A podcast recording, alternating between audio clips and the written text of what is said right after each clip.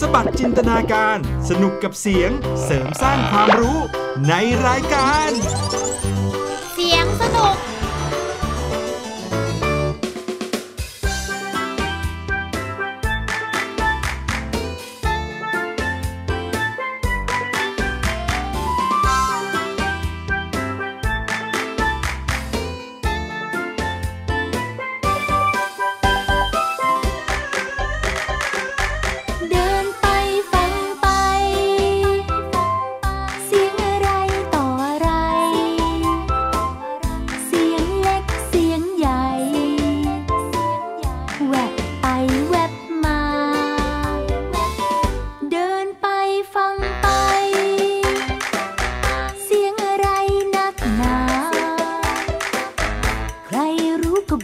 my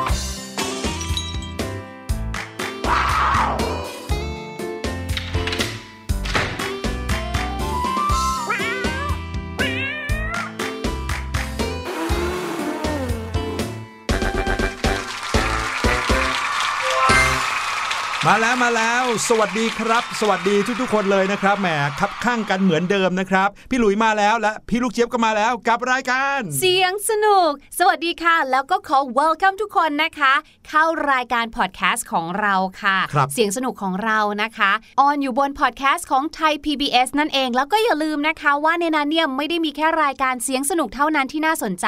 ยังมีรายการอื่น ๆด้วยนะคะ ถ้าเกิดว่าวันไหนเนี่ยว่างๆนะคะ อยากจะหารายการอื่นฟังบ้างก็สามารถเข้าไปได้เลยนะคะ ที่เว็บไซต์ thaipbspodcast.com ค่ะ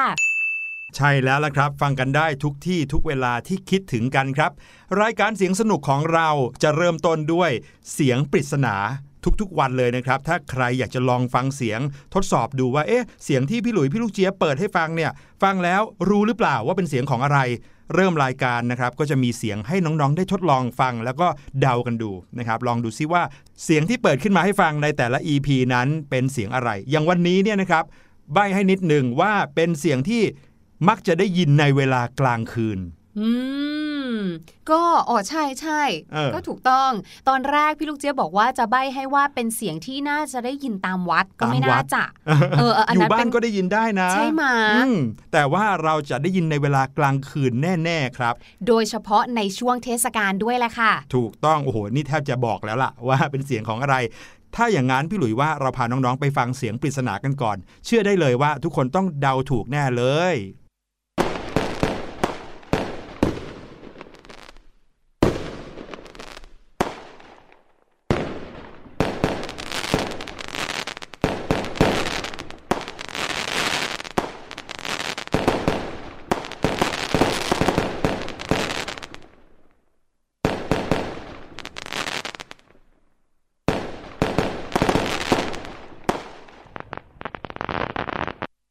เป็นยังไงครับ ฟังปุ๊บก็รู้ปั๊บเลยใช่ไหมหลาย ๆ คนต้องแอบตกใจแน่ๆเลย ไม่ได้อืมตกใจว่าเสียงยากหรืออะไรนะคะ แต่เสียงมันแบบว่าปงปังปงปังเออมากเลย แล้วก็เริ่มมองซ้ายมองขวา ถูกต้อง โดยเฉพาะอย่างยิ่งใครที่ฟังกันตอนกลางคืนนะคงจะจินตนาการออกเลยละครับ ว่าเสียงแบบเนี้ยมักจะมาพร้อมกับรอยยิ้มและความตื่นตาตื่นใจ ใช่แล้วแหละค่ะ แต่สำหรับใครนะคะที่ยังไม่แน่ใจไม่ชัวร์นะคะ ไม่เป็นไรเรายังมีเวลานะคะ เพราะว่าพอท้ายรายการเนี่ยที่เราจะมาเฉลยกัน เราก็จะเปิดให้น้องๆเนี่ยได้ฟังเสียงปริศนากันอีกครั้งหนึ่งครับเดี๋ยวเราก็ไปรอฟังตอนนั้นก็ได้ถูกต้องแต่สำหรับในตอนนี้นะคะ พี่หลุยกับพี่ลูกเจี๊ยบเนี่ยจะขอพาน้องๆไปเที่ยวก่อนค่ะ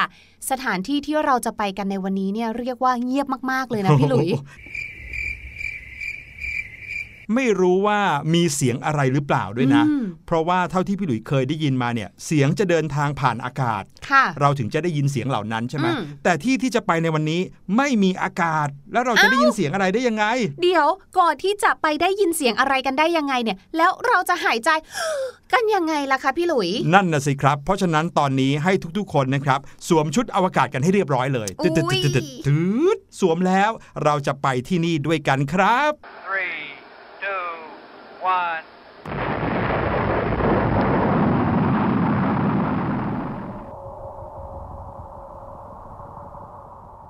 โอ้เป็นยังไงครับพี่ลูกเจี๊ยบ สนุกจังเลยค่ะ การที่ได้ลอยเด้งไปเด้งมาแบบเนี้ยอือหือ น้องๆ พอจะเดากันออกหรือเปล่าครับว่า ตอนนี้พี่หลุยแล้วก็พี่ลูกเจี๊ยบพาน้องๆมาอยู่ที่ไหน บอกได้เลยนะว่า สถานที่แห่งนี้ทำให้พี่หลุยเนี่ยกระโดดสูงมากเลย แล้วเวลาจะก้าวทีนึงนะก้าวได้หลายเมตรเลยละครับ พี่หลุยขาทำไมที่ที่เราอยู่ตอนนี้เนี่ยนะคะ มันมีหลุมมีบ่อเยอะจังเลยล่ะคะ แน่นอนสิครับแหมพี่ลูกเจี๊ยบบอกแบบนี้น้องๆก็ต้องรู้แล้วว่าพวกเราทั้งสองคน อยู่บนดวงจันทร์ครับอุ้ยเหมือนตอนที่พี่ลูกเจี๊ยบอะเรียนที่โรงเรียนเลย พี่ลูกเจี๊ยบจำได้ว่าคุณครูเขาบอกเอาไว้ว่า พื้นผิวบนดวงจันทร์เนี่ยนะคะ จะเป็นหลุมเป็นบ่อเยอะแยะไปหมดเลใช่ยเป็นลักษณะตะปุ่มตะป่ำใช่ถ้ามองไกแล้วลๆนะ แต่ความจริงแล้วบรรดาหลุมบ่อตะปุ่มตะป่ำที่เราเห็นภาพของดวงจันทร์เนี่ยก็เป็นพื้นที่ที่อยู่บนดวงจันทร์เนี่ยแหละครับ มีลักษณะสูงต่ำแตกต่างกันไปอืมแต่วันนี้ที่พาทุกๆ คนขึ้นมายืนบนดวงจันทร์เนี่ยไม่ได้อยากจะมารู้จักกับดวงจันทร์เท่านั้นนะครับ เราจะพาน้องๆมารู้จักกับระบบสุริยะจักรวาลครับระบบสุริยะจักรวาลเนี่ยนะคะ ในครอบครัวของเขาเนี่ยมีดาวหลายดวงเลยนะพี่หลุย ใช่ครับ แต่ก่อนอื่นนะครับ ต้องบอกกับน้องๆ ให้เข้าใจตรงกันก่อน ว่าคำว่าระบบสุริยะจักรวาลนนี้ จะใช้เฉพาะกับระบบดาวเคราะห์ที่มีโลกของเราเป็นสมาชิกเท่านั้นนะครับและที่สำคัญเนี่ยนะครับ หลายๆ คนคงจะคุ้นเคยกับคำว่าระบบสุริยะจักรวาล แต่ความจริงแล้วนาซาเขาบอกว่า ไม่ควรที่จะเรียกว่าระบบสุริยะจักรวาลครับ อย่างที่เราเรียกกันติดปากอ้าวเราจะให้เรียกว่าอะไรล่ะคะ เรียกง่าย ๆ ว่าระบบสุริยะเฉยๆครับ อ้าวแล้วจักรวาลหายไปไหนอะ ก็เพราะว่าคำว่าจักรวาลเนี่ยนะครับ คืออะไรที่มากกว่านั้นเยอะเลยครับ มองออกไปไกลแสนไกลเนี่ยทั้งหมดนั้นคือจักรวาลหมดเลย ดังนั้นถ้าเราจะพูดถึงแค่สิ่งที่อยู่ในวงโคจรของดวงอาทิตย์ เราจึงเรียกแค่ว่าระบบสุริยะก็พอครับ ซึ่งระบบสุริยะเนี่ยนะคะก็ประกอบไปด้วยดวงอาทิตย์ และวัตถุอื่น ๆ ที่โคจรอยู่รอบดวงอาทิตย์ค่ะอืมไม่ว่าจะเป็นดาวเคราะห์ ดาวเคราะห์น้อย ดาวหาง และก็ดาวบริวาร ดาวบริวารเนี่ยไม่ได้หมายถึงดาวบริวารของดวงอาทิตย์เท่านั้นนะครับ แต่หมายถึงดาวบริวารของดาวเคราะห์ทั้งหลายด้วย อย่างเช่น ดวงจันทร์ที่เรายืนอยู่ตอนนี้ก็เป็นดาวบริวารของโลก แต่ทั้งหมดนั้นก็เป็นส่วนหนึ่งของระบบสุริยะที่มีดวงอาทิตย์เป็นศูนย์กลางครับ ใช่แล้วแหละค่ะ เอ๊ะ พี่หลุยคะแล้วที่บินวนๆอยู่ตรงนั้น นั่นใช่ดาวหรือเปล่าคะหรือว่าคืออะไรหน้าตาแปลกๆ จังเลยอะ ไหนครับพี่ลูกเจี๊ยบ ตรงนั้นนะคะที่อยู่ไกลๆเป็นจุดๆ แต่หน้าตาไม่เห็นจะกลมเลยอะอืม ตรงนั้นที่พี่ลูกเจี๊ยบชี้เนี่ย ไม่ใช่ดาวครับ แต่เป็นดาวเทียมครับ เอา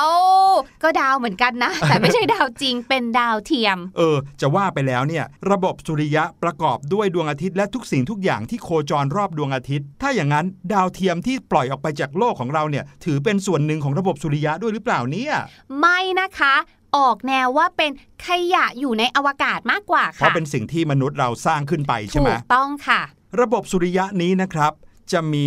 สมาชิกที่เด่นๆเนี่ยนอกจากดวงอาทิตย์แล้วก็จะเป็นดาวเคราะห์ที่โคจรรอบๆ ดวงอาทิตย์ อันนี้พวกเรารู้จักกันดีเลย เพราะว่าเรามีดาวเคราะห์ที่โคจรรอบดวงอาทิตย์ถึง 9 ดวง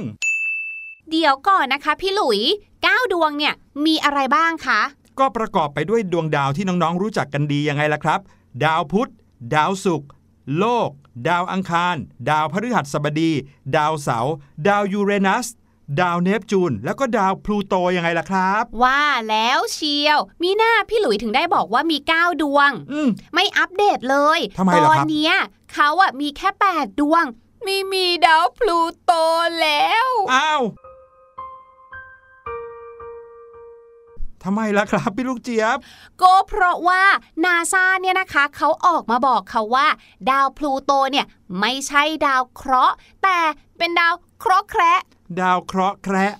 คือดาวเคราะห์ขนาดจิ๋วที่เรียกว่าเป็นดาวเคราะห์ไม่ได้เหรอครับ ใช่แล้วค่ะ เขาก็เลยไม่เอามารวมนั่นเองสำหรับกฎเกณฑ์นะคะ ที่บอกว่า ดาวอันไหนเป็นดาวเคราะห์ หรือว่าดาวอันไหนเป็นดาวเคราะห์แคระเนี่ยนะคะนาซาเนี่ยเขาไม่ได้เป็นคนกำหนดหรอกค่ะ แต่เป็นอีกหน่วยงานหนึงเนี่ยเขากำหนดเอาไว้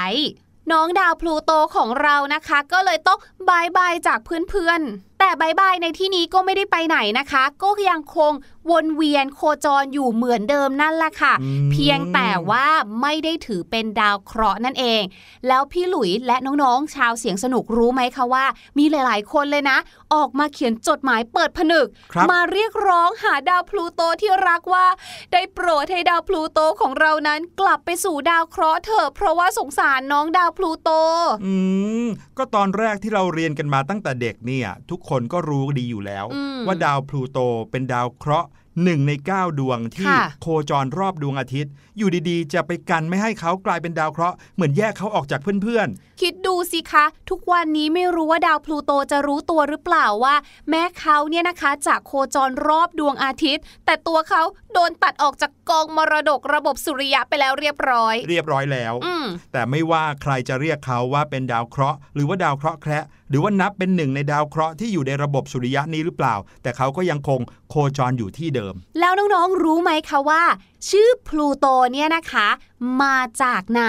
มาจากไหนครับ มาจากการเสนอชื่อจากเด็กสาวคนหนึ่งค่ะ ที่ชื่อว่า Venetia Burney นะคะ น้องเขาบอกว่าชื่อพลูโตเนี่ยเป็นชื่อเทพแห่งใต้พิภพของโรมันโอ้ผู้ล่องหนได้ ว้าว ใช่แล้วค่ะมิน่าตอนนี้เขาก็เลยล่องหนไปแล้วเรียบร้อย ถูกต้องถูกต้องหรือเปล่า น้องจะรู้ไหมเนี่ยว่าการตั้งชื่อของน้องนั้นจะมีผลมายังทุกวันนี้ แต่ว่าคำว่าพลูโตนอกจากเป็นชื่อดาวแล้วเนี่ยพี่หลุยส์ก็จะคุ้นเคยกับชื่อนี้ตรงที่ว่าเขาเป็นสุนัขเพื่อนรักของมิกกี้เมาส์นะ ใช่แล้วค่ะ เอ๊ะ หรือจริง ๆ แล้วเนี่ย ดาวพลูโตเนี่ยออกจากระบบสุริยะไปเกิดเป็นน้องหมา ไม่รู้เหมือนกันนะครับ นอกจากเรื่องราวของดาวพลูโตแล้วนะครับ ระบบสุริยะนี้ยังมีเรื่องราวว้าวๆอีกมากมายเลยทีเดียว พี่ลูกเจี๊ยบรู้หรือเปล่าครับว่า ระยะทางระหว่างดวงอาทิตย์ถึงโลกของเรานั้น มีระยะทางเท่าไหร่ โอ้โหขอพี่ลูกเจี๊ยบนะคะ กลับยานไปหยิบสายวัดมาก่อนนะพี่หลุย โอ้โห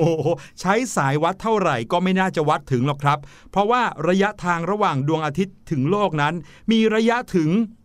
150 ล้านกิโลเมตรครับ ไกลแค่ไหนเนี่ยนึกไม่ออกเลยเนอะนั่นนะสิคะ ครับ เพราะว่าพี่หลุยเนี่ยก็ไม่สามารถจินตนาการได้จริง ๆ ว่าความยาวหรือว่าระยะทาง 1 ล้านกิโลเมตรเนี่ยแค่ไหน แล้วนี่ถึง 150 ล้านกิโลเมตร ต้องไกลมากๆแน่ๆเลยนะครับแต่น้อง ๆ รู้หรือเปล่าครับว่า ระยะทาง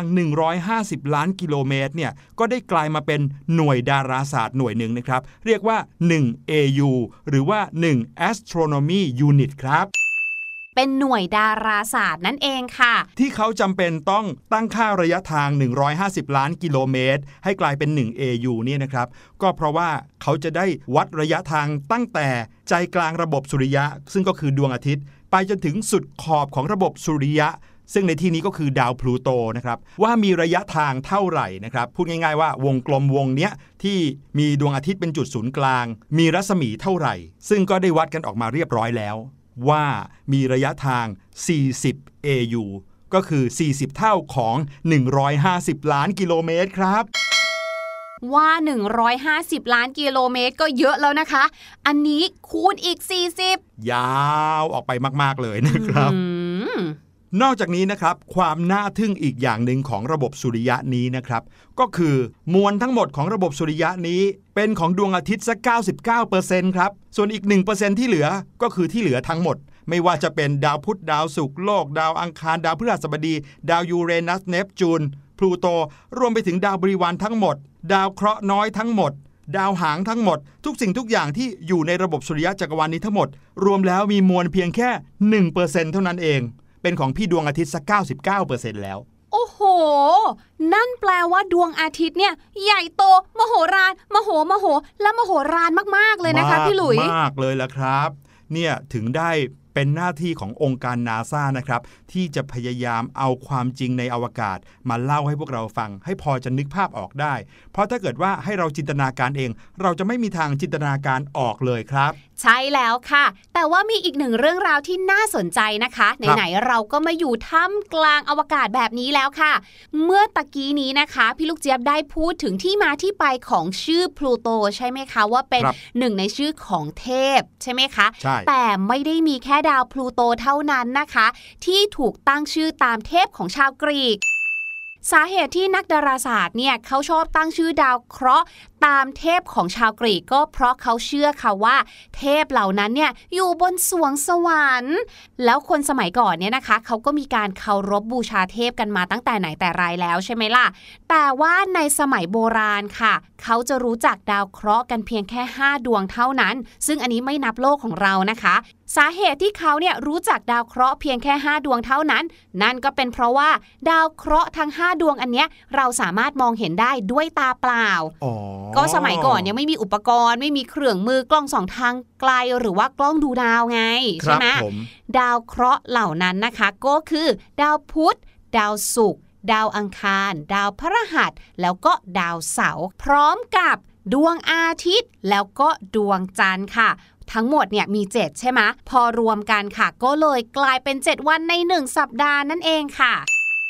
วิธีการเรียกชื่อดวงดาวเขาเอามาสัมพันธ์กันกับ จำนวนวันที่อยู่ในสัปดาห์ด้วย ใช่แล้วเป็นเพราะว่าตอนนั้นน่ะรู้จักดวงดาวแค่นั้น ถูอืกมแล้วในยุคสมัยปัจจุบันค่อยมารู้จักดาวเนปจูน ดาวยูเรนัสแล้วก็ดาวพลูโตออกมาอีกเรื่อยใช่ๆโอ้โห นี่ถ้าเกิดว่าคนสมัยก่อนเนี่ยเขารู้จักดวงดาวทั้ง 9 ดวง สงสัยเราคงจะมี 9 วันใน 1 สัปดาห์ใช่ไหมครับ ใช่แล้วค่ะ โอ้โห ไม่ธรรมดาจริง ๆ เลยนะเนี่ย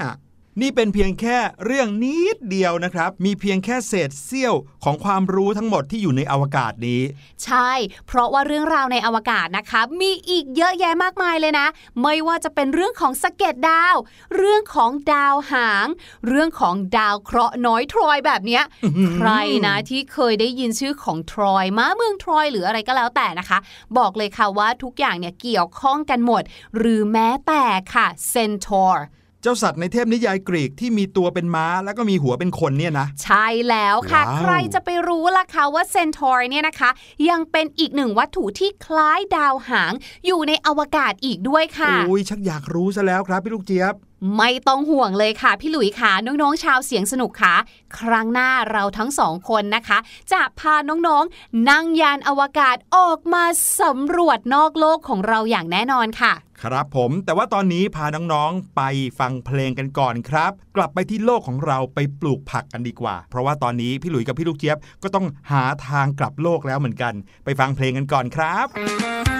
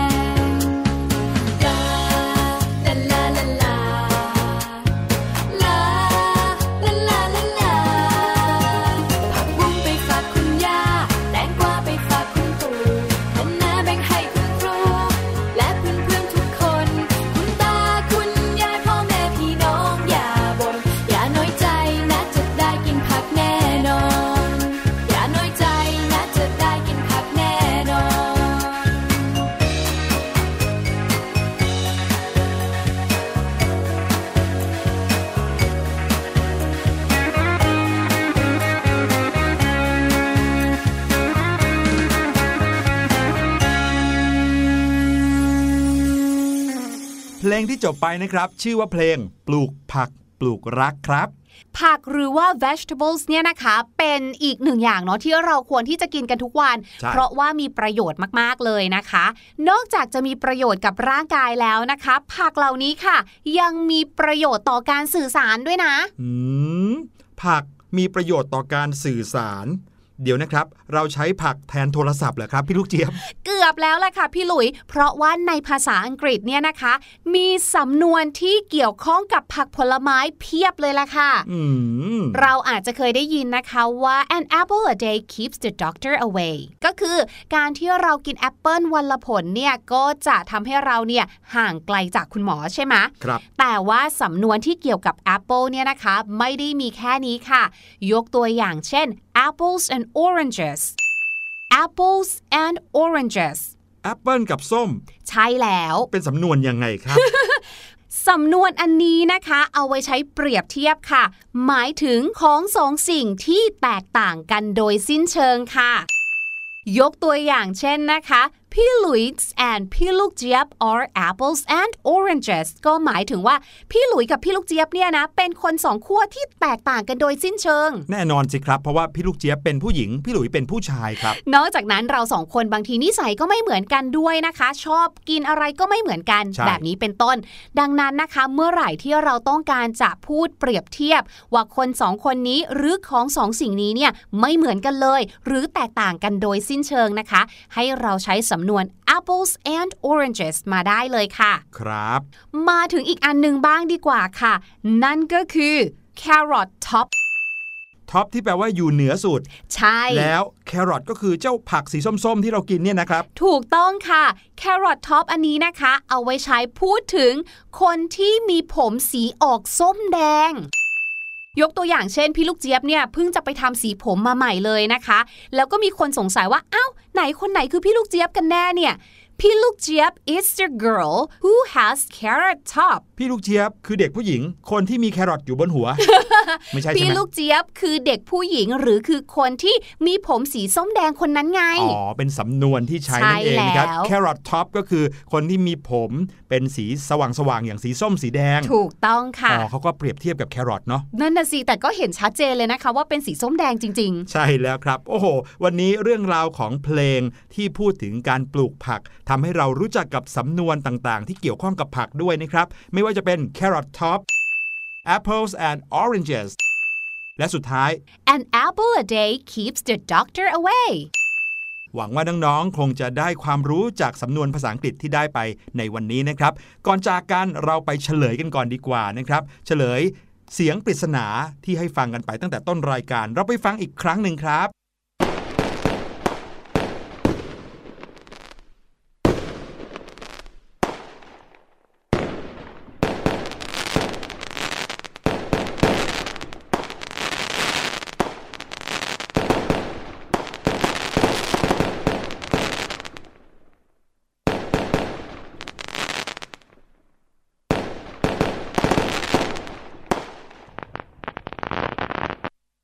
เปิดเสียงปริศนาให้ฟังกันอีกครั้งหนึ่งก็เหมือนกับเฉลยไปแล้วเรียบร้อย เพราะว่าเราได้บอกกับน้องๆไว้ตอนต้นรายการด้วยว่าเป็นเสียงที่เรามักจะได้ยินในเวลากลางคืน แถมยังได้ยินแล้วก็จะได้มีรอยยิ้มเกิดขึ้น มีความตื่นตาตื่นใจ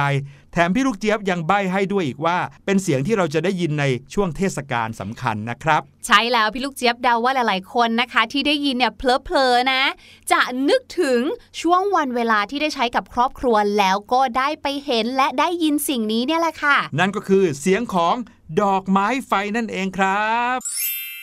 มีใครเดาถูก เอ๊ะ จริง ๆ ต้องถามว่ามีใครเดาผิดบ้างหรือเปล่า เพราะว่าเสียงเนี่ยชัดเจนจริง ๆ เลย นั่นก็คือสิ่งที่นำมาฝากกันในวันนี้กับรายการเสียงสนุก เดี๋ยวเรากลับมาพบกันใหม่คราวหน้า วันนี้เราทั้งสองคนลาไปก่อนแล้ว สวัสดีครับ สวัสดีค่ะสบัดจินตนาการ สนุกกับเสียง เสริมสร้างความรู้ในรายการ เสียงสนุก